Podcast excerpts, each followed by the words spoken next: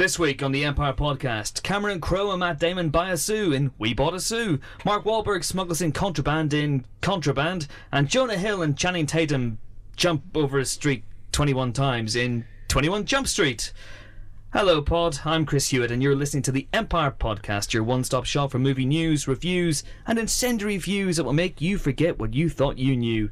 A quick shout out, first of all, to all of you who've been listening to the podcast so far, You've made us the number one podcast, at least for a little while, on the UK iTunes Store. Your feedback has been incredibly positive, particularly an iTunes customer called Doobie Duck, who called us, and I quote, giggling idiots who gave Attack of the Clones five stars. Oh. Amazing. God bless you, sir. But you know, there's only one giggling idiot here who gave Attack of the Clones five stars, and I think we've we've hauled over the coals of that one often enough in the past. Uh, this week, my cabal of giggling idiots includes a permanent pod fixture, Empire's Helen O'Hara. How are you? I'm very well, thank you. I'm in English today, not Martian. good, good, good, good. Oh god, I giggled. Oh god. Uh, returning to the podcast is the walking carpet that is Ali Plumb. How in the devil are you? I'm very, very well, thank you. Excellent, it's good news. And making his pod debut is the editor in chief of Empire Online, Mr. James Dyer. James feels like we're in the presence of royalty. How dare you address me directly? I looked at you. Sorry, I shouldn't have looked at you. My eyes. Don't my make eyes. eye contact. Oh God! Just scratch them out. Uh, as ever, you can contact us in several ways via our Facebook page or Twitter, where we're at Empire Magazine, and the hashtag is hashtag, which is Alt three on most keyboards, I believe, Empire Podcast. Or you can email us at uh, podcast at empireonline.com. And of course, you've been getting in touch with us all week, and thankfully, most of you have been nicer to us than Mr. Doobie Duck, who made us all go off and have a little cry. Uh, at Piccolo135, who was on last week's show as well, is making a habit of this, said, Stage a live draw something off. Not sure how that'll work, mind, but it'll be tense stuff. um, It's one of Yeah. those great ideas for sort of radio-like experience. It's isn't it? fantastic, yeah. It's uh, like having a lookalike competition on the radio. Uh, draw something in case you don't know. It's a new iPhone app du jour, and it will ruin your life. Uh, basically, you draw something and then someone else draws something. It's like Pictionary, but across Wi-Fi networks. Uh, we could try it, but I don't think it would be terribly compelling, guys. No, nothing. No, no, No, no, no, okay. no, no, Uh, at Lenny UK DJ got in touch with a very long hashtag that simply says, "John Carter simply doesn't suck." Okay, agreed. All agreed. I'm agreed, definitely. You know me, I'm a, I'm a huge No, John Carter liker. James is not not so agreed. You, I, I'm be honest. I'm in the dissembling camp when it came to John Carter a little bit. Okay. I wasn't wasn't too enamoured with it. You weren't, uh, yeah. Okay, fair enough. John Farter. Yes, that that was my verdict. in yeah, yeah. Oh god, Doobie Duck's gonna hate this. Uh, he's not listening anyway. Screw him. Uh, at Cat Halo Movies says, "Is Twenty One Jump Street four stars? Really? It looks balls. Love the show. Also, We'll get to that We'll in a little We'll minute. get to yeah, that. we and will. yes, uh, not to you know ruin the surprise, but yes, Spoiler. it is four stars. And no, it is not balls. Uh, also, she asked, "What's your favorite 1991 movie?" That's a bit of a random one, but uh, have you been researching this on the interwebs? I, I refuse to confirm or deny that I went onto Wikipedia and looked up 1991 movies to uh, to find out what came out that year. Uh, so what came out that year? Uh, some phenomenal films actually. Uh, Freddy's Dead: The Final Nightmare in 3D. Oh, dear. Like a fan Good favourite. shout. That Yeah, is- pretty good. that is a- Highlander 2, excised from history, but in fact 1991. really? Uh, yeah. okay. Hulk Hogan's movie breakout, Suburban Oh, Commando. good Come on. I once went to see that by accident. Please stop, please. What were you originally going to see? I've absolutely no idea, but I went to my local cinema with a friend and we paid to see the film but we thought it was going to be because it was advertised on the cinema. I lived in a very small town in, in Northern Ireland and uh, they'd advertised a different film. And we, Silence of the Lambs. We, yeah, possibly. and we paid to see it, and Suburban Commando started, and uh, and we watched it, and I guess enjoyed it. I don't know. Shep I- Ramsey. In fairness, you would have been very young. very, very young indeed. Yeah. I, I didn't see that cinema. I did go and see Double Impact, which starred Jean Claude Van Damme in not one but two of the main That's roles. the film, of course, where Jean Claude Van Damme uh, differentiates his performances between good twin and bad twin by simply slicking his hair back, isn't it? That's the one, yeah. Okay, that's a good one. Uh, uh, yeah, and uh, Helen, what's your favourite 1991 film? I'd probably have to go with Point Break. Uh, you know, surfers, Keanu, surfers. Uh, We should point out this was a year in which Silence of the Lambs came out. Yeah, but I know Point Break stands up. Silence of the Lambs is a great movie, but I don't love Silence of the Lambs. I admire it Uh-huh. enormously, Okay. but Point Break is a movie that you can both admire and love. And also has, you know, the best scene of a man drop kicking a dog uh, in the whole of cinema. Also So- true. Also, Well, that's not true. it. That's not true. We, d- we Well, throws at him, Anchorman, didn't he? you say. Anchorman. That's an accolade. I wonder which is the better. Hands Come down. on, tweet. I'm still tell quite us what gutted you think. that I never went to see that sort of Culver City Amdram production of Point Break. You remember the one? I, I saw that. yes, yeah. yes, Point indeed. Break That you Live. talk about Point Break Yeah. Live. There's, Phenomenal. uh, yeah, there, if you go to LA, uh, and I think Kathryn Bigelow has actually gone to see this, and maybe Keanu Reeves as well. There's a fantastic ongoing live stage show adaptation of Point Break where they give you uh, basically a, a, a Mac to wear, not not the computer, but like one of those raincoat things, before you go in to see the show because you will get wet from water, not from overexcitement. else. Uh, but uh, it's it's a fantastic show. It really is good fun, and they they pick up uh, they pick up they pick out someone from the audience every show to play Johnny Utah.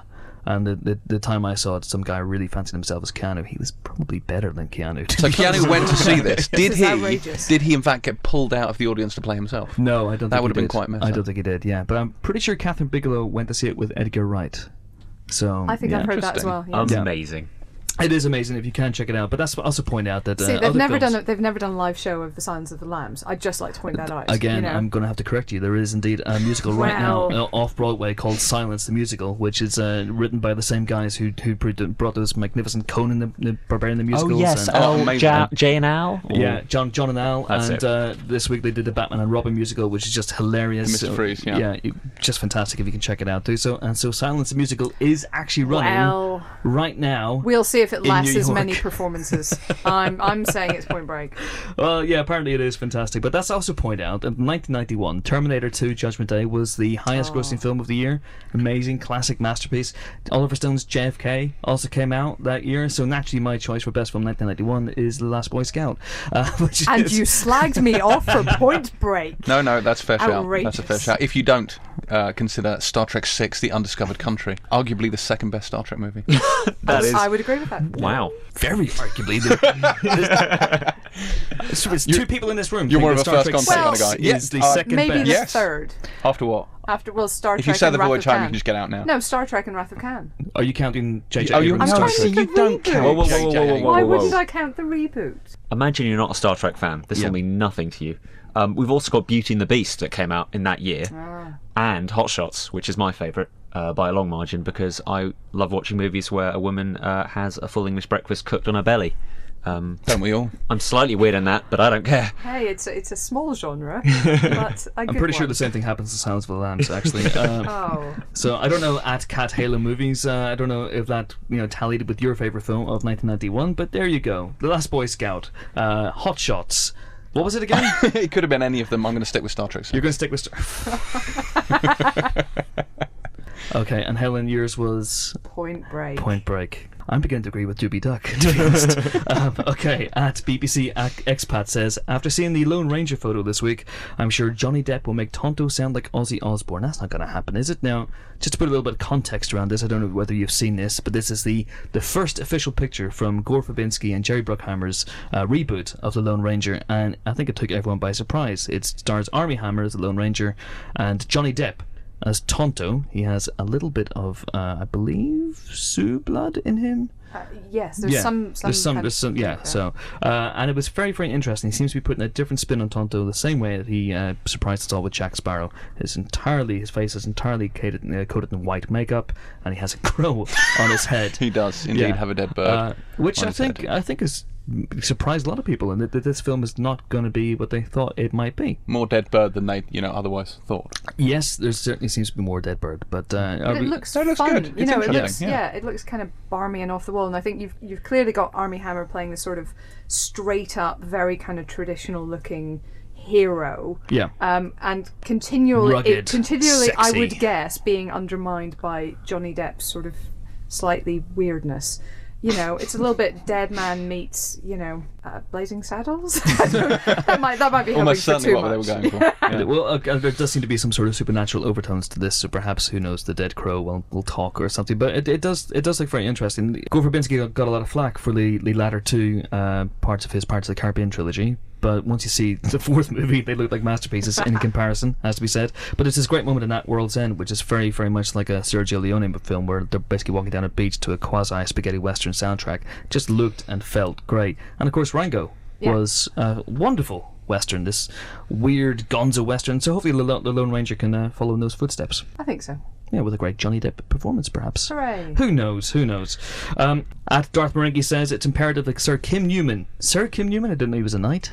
Let's just go with it. I'd say Dark Knight, if you will. A Dark Knight, indeed. Makes an appearance on the podcast as soon as possible. Well, we're working on it, but we do record during daylight hours, and that doesn't quite fit in with Kim's schedule for some reason. Very bizarre. Uh, okay, coming up, we have the weeks, and you should probably get your air quotes ready now. News. But first, well, yeah, it's possibly the barmiest reader made jingle yet. Have a listen, and if you're from the BBC's legal department, please don't sue us. I do kind of work for you guys. Here we go.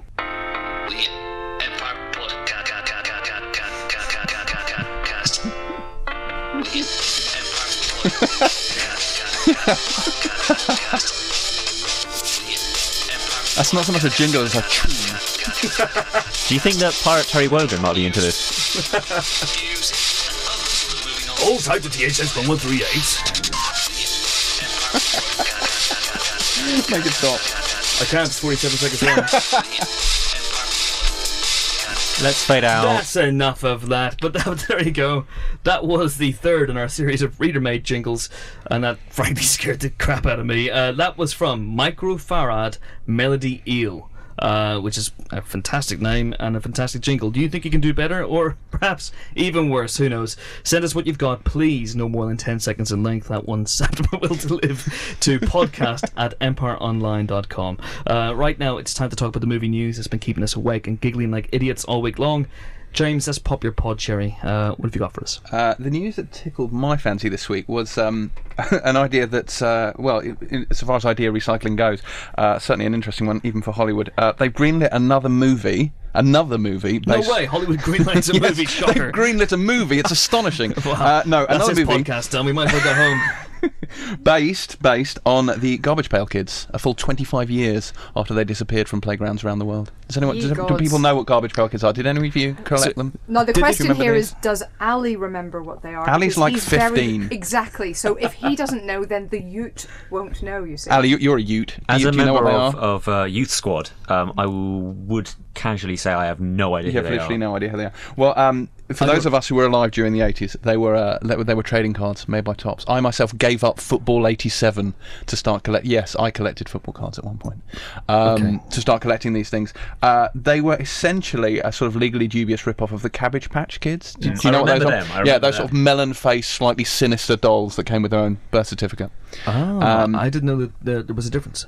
Yes, indeed. Uh, well, in, where the Cabbage Patch Kids were sort of these sort of cutesome, sprung out of the uh, garden sort of baby things, the Garbage Pail Kids were uh, sort of gruesome parodies where they'd be eviscerating themselves or you know, spewing bodily fluids all Yeah, over they, the place. They, there was, they were involved with like toilets and Yes, you know, very regularly, very regularly. rubbish bins and things like Yeah. that. They ca- well, they came in pairs, so there would be there'd be one card with one picture, uh, but two variants. So there'd be one with a, a kid who's had a mushroom cloud come out of his head, and his name was Adam Bomb. They were puntacular. Ah, that's good, But that's good. but Blasted Billy was the alternate one, Ah, which was very incidentally good. very Okay. rare, and I had that. Did one. you ever complete your you set? Uh, I completed seasons one and two before giving up.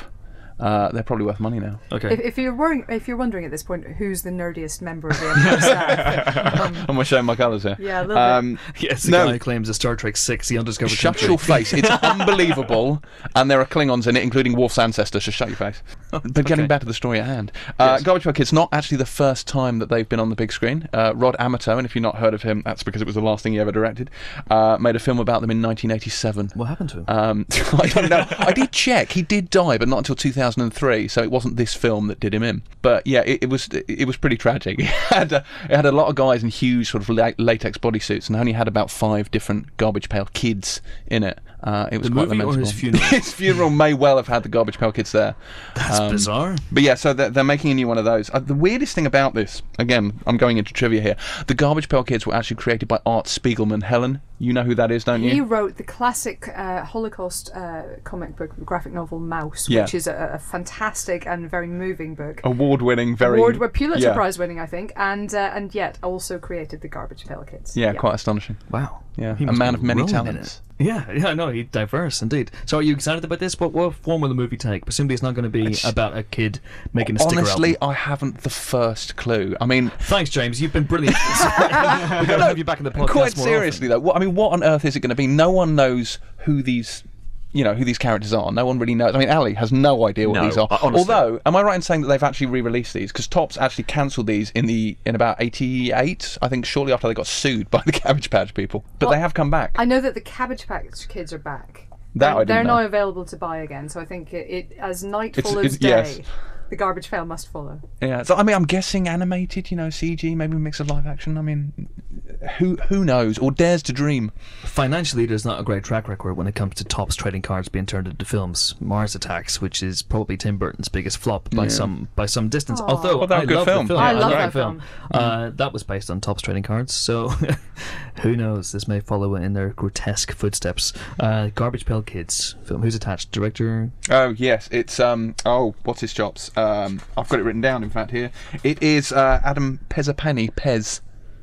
The Yes, guy, the Helen, guy what who's have do- you know the guy that, who's doing the Geppetto, the Geppetto film. Okay, yeah, Yeah. yeah, Okay, I don't know that. You don't that's know fine. that. Okay, Okay, fine. well, thanks, James. That's, that's fascinating stuff. Uh, Helen, what have you got for us this week? Um, I have the story of the, the film that won't stop being remade, A Star Is Born. Um, this has obviously been, uh, there have been three or four versions of it so far. Judy Garland's been involved, um, Kris Kristofferson and Barbra Streisand did it. Now Beyonce's lined up to play the rising star, and they've been looking for a mentor for her. Uh, in the story of the film, it's about a young star who is kind of mentored by an older, more established person who kind of goes off the rails. Um, love story, but bit of tragedy in there as well. This one's being directed by Clint Eastwood. Beyonce's been lined up for ages to star in it, but the whole inconvenient pregnancy thing, you know, put things back a little bit. Now the rumor has it um, everybody has been attached to this film. Leonardo DiCaprio's been mentioned, who seems weirdly young to be acting as a much older, more experienced mentor to Beyonce. But anyway, uh, you know, Hugh Jackman's been mentioned. Will Smith. Um, but now it looks like Tom Cruise might No be way. in line to do it. Yes, way. My God. So, uh, so you know, it kind of makes sense in terms of, you know, if you're looking for a big star to mentor Beyonce, let's get one who's bigger than she is, and that narrows down the list Yes, cons- not a lot of those people, considerably uh, to about three people. Um, and uh, yeah, mean- and so if if all goes well, it could actually move soon. Wow. Well, how soon? You know, soon. Okay. I'm not going to. You don't know it, do you? No, I don't. Okay, so this is, would be the uh, the second musical for Tom Cruise, a Tom Cruisical, if you will. Indeed, after Rock of Ages, which is due out this summer. And I believe Jack Reacher one shot is going to might as well. Please Um, don't start that rumor. You'll get death threats to both us and Can him. you, can you imagine? Uh, yeah, this is going to be quite interesting. I mean, Reacher sang nothing. we uh, we heard, didn't we, in the Rock of Ages trailer, Cruise's voice, and he's playing the same character in that that Shayne Stacey Ward is Key- playing in the something. Yes. yeah, the Shayne Ward is playing in the current West End musical, which He which is takes playing place it. every night, a stone's throw from the Empire offices. It does. Yes. Uh, with Justin Lee Collins. Um, yeah. Uh, so his voice is good. We think it's okay. I think he'll be all right. I think he's uh, yeah, he's got the, the talent for it. He's he's um, you know But he's going up squeezed against himself into Beyonce, the into the one of the greatest Well, voices of the 21st century. He won't century. necessarily be singing in A Star Is Born. He may be like it may be about. I think it's about a Hollywood Okay. rather than the musical side. You don't they've think this they've done musical? this film both ways. You don't think this is a musical? This way? Oh, sorry, no, I don't think it is Ah, necessarily. okay. So you should have mentioned that. I probably should have. I apologize. See, I thought it was a musical. Well, now we've cleared it Well, up. I, are we sure it's not musical? Because the, the presence of Beyonce would indicate that there might be a musical but she element. also acts. She does. She has been alleged to act, and in in the what? I've seen Pink Panther, and he's right. Yeah, no, she, she's pretty. She's pretty good in that. And Austin Powers in Goldmember, and I'm struggling to remember some of her more indelible DreamWorks. performances. Dreamgirls. DreamWorks, yes. she starred in every film which DreamWorks was a musical. Um, yeah. She was fantastic in DreamWorks. I love that show. Uh, yeah, so I don't know. It's, it's not musical. No, it I think musical. it's I think it's about uh, the Hollywood because it's been done both ways. It's been done about It has, Hollywood yeah. uh, established star, and it's also been done by musical established star. I think this one is about the Hollywood side of things. I'd quite like to see a musical version. of This one. Clint Eastwood directing a musical at his age. That'd be that'd be awesome. It'd be all like Bing Crosby numbers. I think we can trust Clint Eastwood of all people to kind of Yeah. innovate as he goes. It'd He's probably be a jazz musical, wouldn't it? He's Precisely, very that- into his jazz. So. That'd be awesome. And of course, he starred in a musical, didn't he, in the '60s? You know, Paint Your Wagon. So it'd be quite interesting to see him direct one. Uh, yes, I've got a smile on my face. Yes, I would love to see that happen. Just love the idea of Clint singing. Very much. Amazing stuff. Uh, He's that? clearly never seen Paint Your Wagon or heard it. oh yes, I have. Ali's going to kill us now. Uh, Ali, what have you got for us this week? Um, I've got something that may rile um, a few uh, out there. It's Unbelievable. the interesting story of Braveheart coming Oh. to TV. Really? Yes, that's right. Everyone's least favourite best Oscar winner. Best That's, Oscar. Best oh, picture That's Oscar not winner. true. That's harsh. Oh really? That's mega oh harsh. Forrest Gump. really? Hello, hello, beautiful mind. Hello, Chicago. Hello, Forrest Gump. It's Yep. time for a separate podcast. It may well be, but come on, Braveheart's a great film. What are It a great film. It's certainly a long film. Braveheart sees all the Celts ganging up on the English. It's total wish fulfillment. We are slightly outnumbered here, Ali. Yeah, I'm feeling very English right now. anyway, it's being made by STV, um, who you may or may not know are Scottish, and Yes. they are using the opportunity. They've said so themselves. This isn't me just presuming it to capitalise on the upcoming Scottish independence vote and make a a kind of prequel to Braveheart. Uh, so before he actually gets down to fighting Longshanks, there's going to be lots of political stuff going on, and it is as as, as silly as that. Uh, just a TV show by STV, but this being not HBO, it's going to have presumably lower budget. You're essentially Absolutely. saying this is SNP propaganda. I'm not saying that. I'm just saying they're capitalising on it. He's inferring it. I think, yeah. see. There's a Alan's legal got it. distinction. I don't know. Lower production values. Have you seen Taggart? It's amazing. So if they can bring the same magic that they brought to Taggart to Braveheart, the, the Braveheart the show, then uh, who knows? It could be it could be amazing. Who could possibly fill the shoes, the, the kilt, if you will, of uh, William Wallace? I have no idea who could pretend to be William Wallace and also get that right balance of totally historically inaccurate but feel good fun. Yes, I was about to say when you said uh, fill the kilt, uh, well, naturally that's an amusing phrase. But also, if Kim were here, Hmm. he would point out that uh, Braveheart was wearing a kilt 500 years too early and uh, painting his face blue a thousand years too late. Um, and he'd want us to mention that it, it really is like some like a, a somebody wearing a spacesuit with you know a bowler hat and, It is exactly and, like that. and a ruff, you know. So wow. So every week he's going to go into a different shop and come out dressed as someone else. but we Uh, know that that's exactly what William Wallace looked like because there's a statue of Mel Gibson in Scotland, There is Well, indeed. okay Yeah, then. That's right. and so, and it's set in stone. So So uh, Gibbo, as we like to call him at Empire, is not, Gibster. is not involved with this, nor is Randall Wallace, who who wrote the original Braveheart. Um, it's drawn from an idea by Kent Dalian and Seoras Wallace. Apologies for getting that wrong. Who worked on Mel Gibson's uh, original Oscar winner, but it's not, you know, official in terms of Mel being involved, um, either as a director or as an actor. So he won't be involved, will he? No, not at all. I think he'll kind of cast it aside. That's interesting. Uh, it'd be interesting to see if some people from the original film came back. You know, maybe uh, maybe Brendan Gleeson might be in it. we can but dream. Canberra Dream. That would, that would give it the seal of approval, wouldn't it? I don't know how I feel about that. To be honest, I don't think I'm going to watch it. To be honest, Yeah, not, but- nor do I. I think it might uh, kind of edge into the Spartacus territory of being totally, you know, guts and gore and boobs and violence. In which case, it's not going to be. say that as if it were a bad thing Yeah, I kind of do. Um, but I just don't think it's going to work on Scottish TV, really. because they don't like guts and gore and boobs and violence. Well, there's a certain. I don't know. Have you been on? Have you been around Glasgow on a I was about to say I've. I've been to Scotland. I can confirm that's not the case. All right, we just lost a Scottish demographic. uh, and on that bombshell, we have the week's movie reviews coming up right after this. I hesitate to use the word jingle. The Empire Podcast. The Empire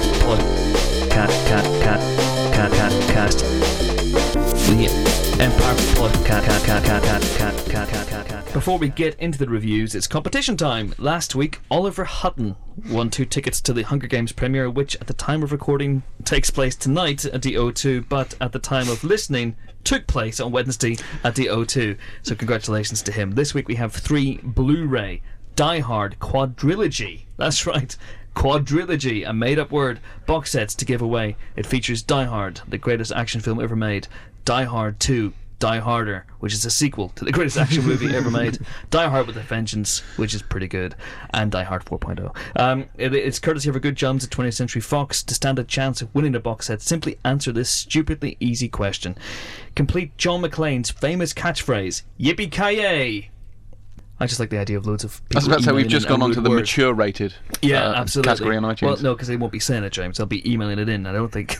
I see what you're saying. yeah, absolutely. Yes, so you know, this might confuse people who have only ever watched it on TV, and, and it's been edited out. so, Yippee you know, muddy funster. yeah, or whatever melon. We'll be getting a lot of melon farmers and muddy funsters. but, you know, just email me your rude words to uh, podcast at empireonline.com. We'll choose a winner and dispatch your box sets as soon To as whoever gets humanly past possible. the spam filters. Absolutely, absolutely. And with that out of the way, it's time to prep you lot for your cinema going weekend. And I'll start off with We Bought a Zoo, which heralds a long awaited return to the director's chair of the great Cameron Crowe. His first film since the much maligned Elizabethtown is based on the true story of Benjamin Mee, a freelance journalist who somehow, despite being a freelance journalist, had the money to buy Dartmoor Zoo and had to contend with saving it from closure while coping with the tragic death of his wife. The action has been relocated to America for the film, which sees Matt Damon play Benjamin Mee with Scarlett Johansson as a comely colleague. So, what did we think, Ali?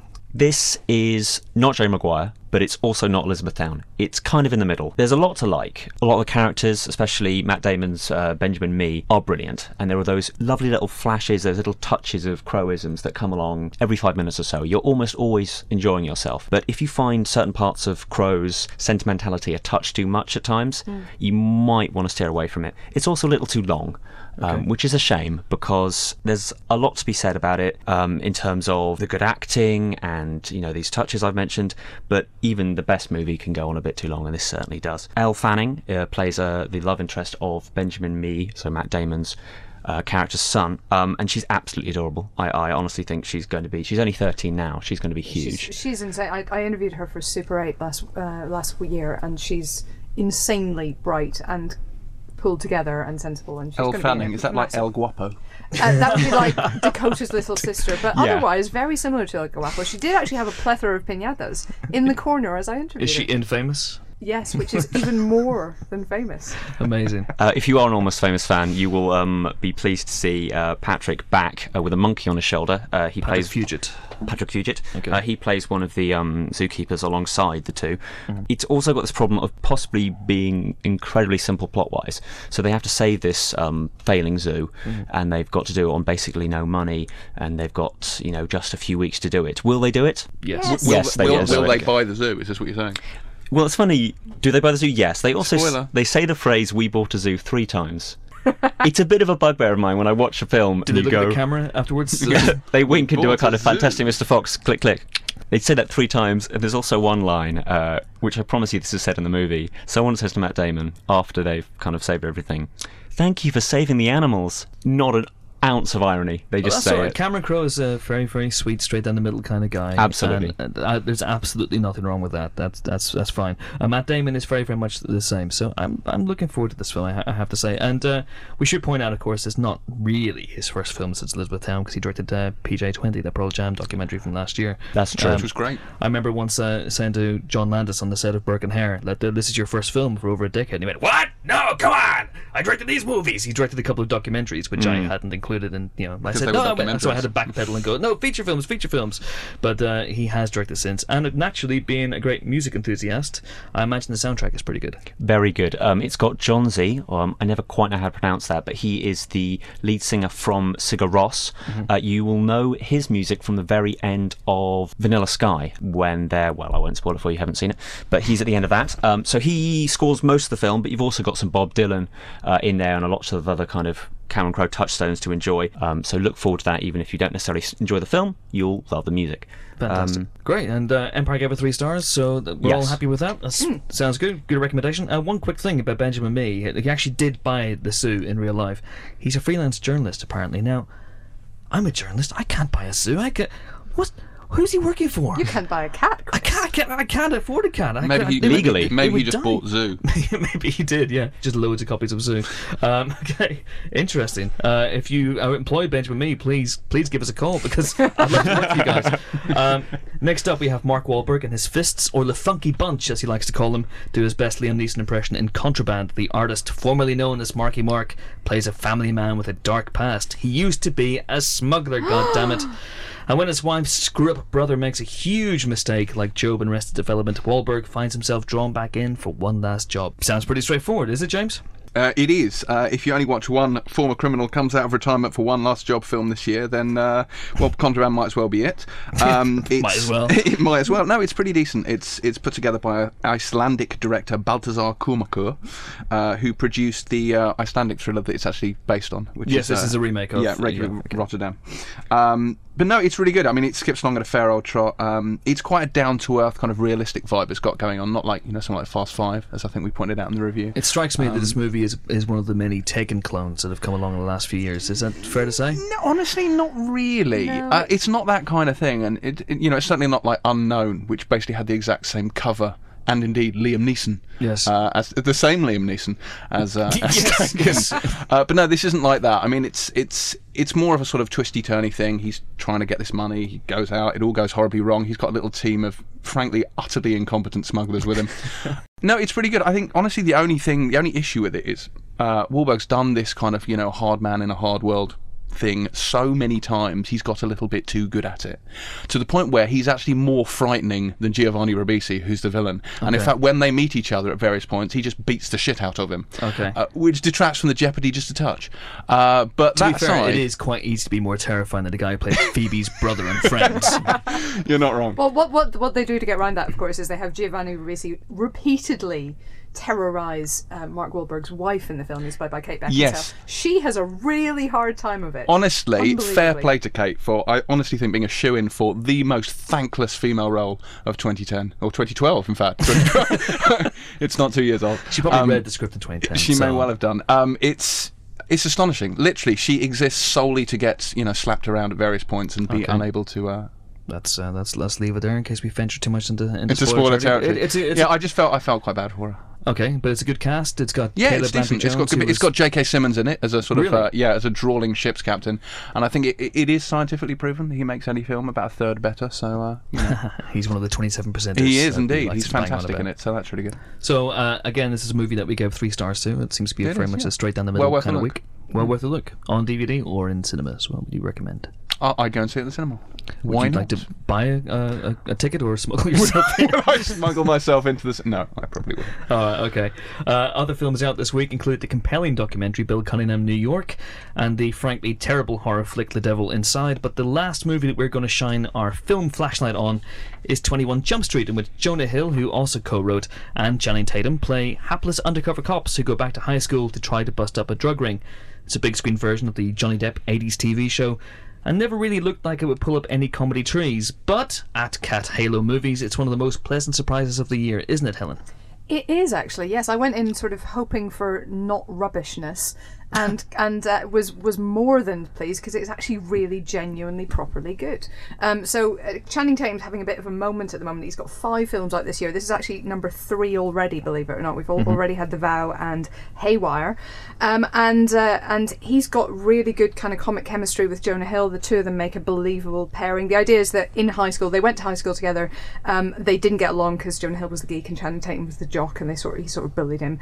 But they've become friends since because in in Police Academy they realised that you know.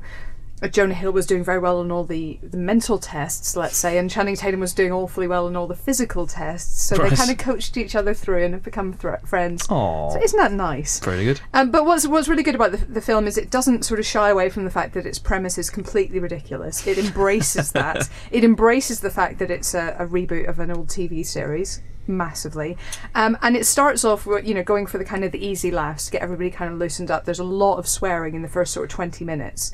Um, using I know, gosh, it it shocks me. But using that to get you know people just kind of loosened up, going for some nice laughs. But just as you think to yourself, I'm so sick of them using bad words as punchlines, they kind of stop and they get a bit cleverer. Okay. And and it's just a really warm-hearted, likable comedy in the way that something like you know a Superbad or an Anchorman or one of those is is good. And plus, it has two policemen dry humping a handcuffed suspect, so you know that's always nice. Well, that's what you look for. it is apparently, in indeed what I look for. Did anyone catch the Wilhelm scream in Twenty One Jump Street? Did No. anyone catch that? No. No. No. When one of the bikers goes under a truck. Do, do people know what a Wilhelm scream is? Explain what a Wilhelm I will. scream a is Wilhelm for people. scream is this. There we go. That is a Wilhelm scream. It's, it's a stock sound effect from the 1950s. Mm-hmm. Uh, originally recorded for a film called Distant Drums, but dug Hmm. out of the archive by Ben Burtt. The uh, Sadly, it wasn't recorded by someone called Wilhelm Scream, which would be amazing. No, it I've- wasn't. I've long wanted to see a character in a film called Wilhelm Scream. No, that's it's called Ben Burtt actually called it that, I believe. So the story believe so. goes because uh, it's it was originally filmed uh, or originally used for a guy being eaten by an alligator, but then a guy in another film in the fifties gets shot by an arrow, Private Wilhelm, Okay. uh, and that's where Ben Burtt, ben Burtt found it, and uh, he really liked it, and he dropped it into all the Star Wars films. I think all the Indiana Yes, Jones. it's now it's a it's, running- uh, running gag. everywhere now. I heard it's in the raid at a certain point. People just Uh, ch- it's become like an, an in joke in, in Hollywood. It has. Uh, I imagine there's probably some sort of supercut video of, of all the Wilhelm screams. Yes, Uh, it's so- astonishing. So that's your favourite thing about That, that's my Jump favourite thing. Can, Um, can someone work that into the, the jingle for next week, please? I, would be- yeah, please do. That would uh, be awesome. Podcast at Empire Online for your Wilhelm Scream jingles. Um, I have to say that this movie is intriguing to me because it's directed by Phil Lord and Chris Miller, who are making the leap from animation to live action that Andrew Stanton made recently, Yes. uh, last And Bra- week, and in fact, Bird. and Brad Bird. Um, successfully, clearly. I think so. I think so. It, it it just works very well. It's a really nice mix of kind of heart and plot. And, well, the plot's a bit scatty and all over the place, but in a nice Anchorman-y, we were improvising as we went sort of a way. And it's also Cloudy with a Chance of Meatballs just to which is terrific. And if you haven't seen it, and you probably haven't because nobody went to see it, you should see it. Um, but also, what's what's nice about it is it kind of uh, messes with some of the cliches of all the high school movies. So the cool kids in this high school are the hyper tolerant, you know, environmentally friendly, uh, well behaved kids, not the sort of crazy. You know, knockabout kids, and I just thought that was very, very Uh, amusing. does it have the surreal air that Cloudy has? yes, a little bit, but not to the extent that Cloudy with a Chance of Meatballs did. There's a talking ice cream in it. Spoiler. possibly a, a holdover from Cloudy. But uh, how's Jonah Hill? Because this this seems, uh, and he said it's not, but it seems to me that it is almost the last hurrah for him as Jonah Hill, the Jonah Hill we knew from Superbad, the guy who came through, did a lot of comedies, and now he obviously he's been Oscar nominated for uh, for Moneyball. He's kind of reinventing himself as a serious actor with range and depth, and maybe this is the last time he's actually going to be balls to the wall funny. Uh, personally, I don't like Jonah Hill. Generally, I find him a Get little out. too much. I know, I know, I know. I didn't. I found him a little too much in Superbad. In fact, generally, I thought Superbad was a little too much. That's by the by. But Jonah Hill in this was throughout enjoyable. I thought he was likable and funny and kind of wry and also a bit dumb at the same time. He has some of the best jokes in it. And also, there's no one person you go, oh, well, he was brilliant. Um, they were all good, and there were loads of jokes constantly. Uh, you will Yeah. find it hard pressed not to be amused. I, honestly, I think you're right. I think he was great. I thought Tatum was actually really the standout in this, though. I Oh, mean, okay. He, the man is a walking sirloin steak, but he's fantastic. no, seriously, he's really, really funny in this. Yes. He has incredible range as a sort of comedic actor. Really sends himself out well, and just it, no, he's really, really good. Fantastic. So watch it for him. Yes, Brilliant. do. Chanham do well. Um, so what else has he got coming up? He's got GI Joe He's got Retaliation. G.I. Joe Retaliation and Magic Mike, which he uh, sort of co-wrote, I believe, for Steven Soderbergh, and it's the film about um, male strippers. So um, obviously, I'll be probably sending someone else to see. it. Yeah, So, yeah, no absolutely. you won't you won't be glued to that one. It's got Matthew McConaughey. It's got uh, Matt Bomer. It's got. Matt, what? Who are these Hang on, let me, people? let me just check the spelling of that. Yes, B O M E R. Matt Bomer, Matthew McConaughey, Channing Tatum, Hunky Mc, McFish Lips. I love that guy. He's great. He's fantastic. And Wilhelm Scream, all in major roles. Wow. So it should be good. Should be. Yeah, uh, well, it doesn't sound like my sort of thing. tons of abs on display. Um, okay, uh, well there you go. At Cat Halo Movies, you have your answer. Twenty One Jump Street is four stars, and it is not utter balls. And that is it for this week's episode of Giggling Idiots, who gave Attack of the Clones five stars. Join us next week for more giggling film-related fun, when we'll be joined by a cavalcade, a cavalcade, I tell you, Ooh. of cracking special guests, including Aardman legend Peter Lord. Oh yes, and the one and only. Ah, this is amazing. Terence Stamp. And if you think that means we'll be calling this a sodcast, then yeah, you know us too well. Until then, though, it's pod bye from Helen, Bye. pod bye from James, and pod bye from Ali. How could I? Oh, screw you, James. Bye. That's a Wilhelm sigh. Uh, and of course, pod bye from me. Pod bye.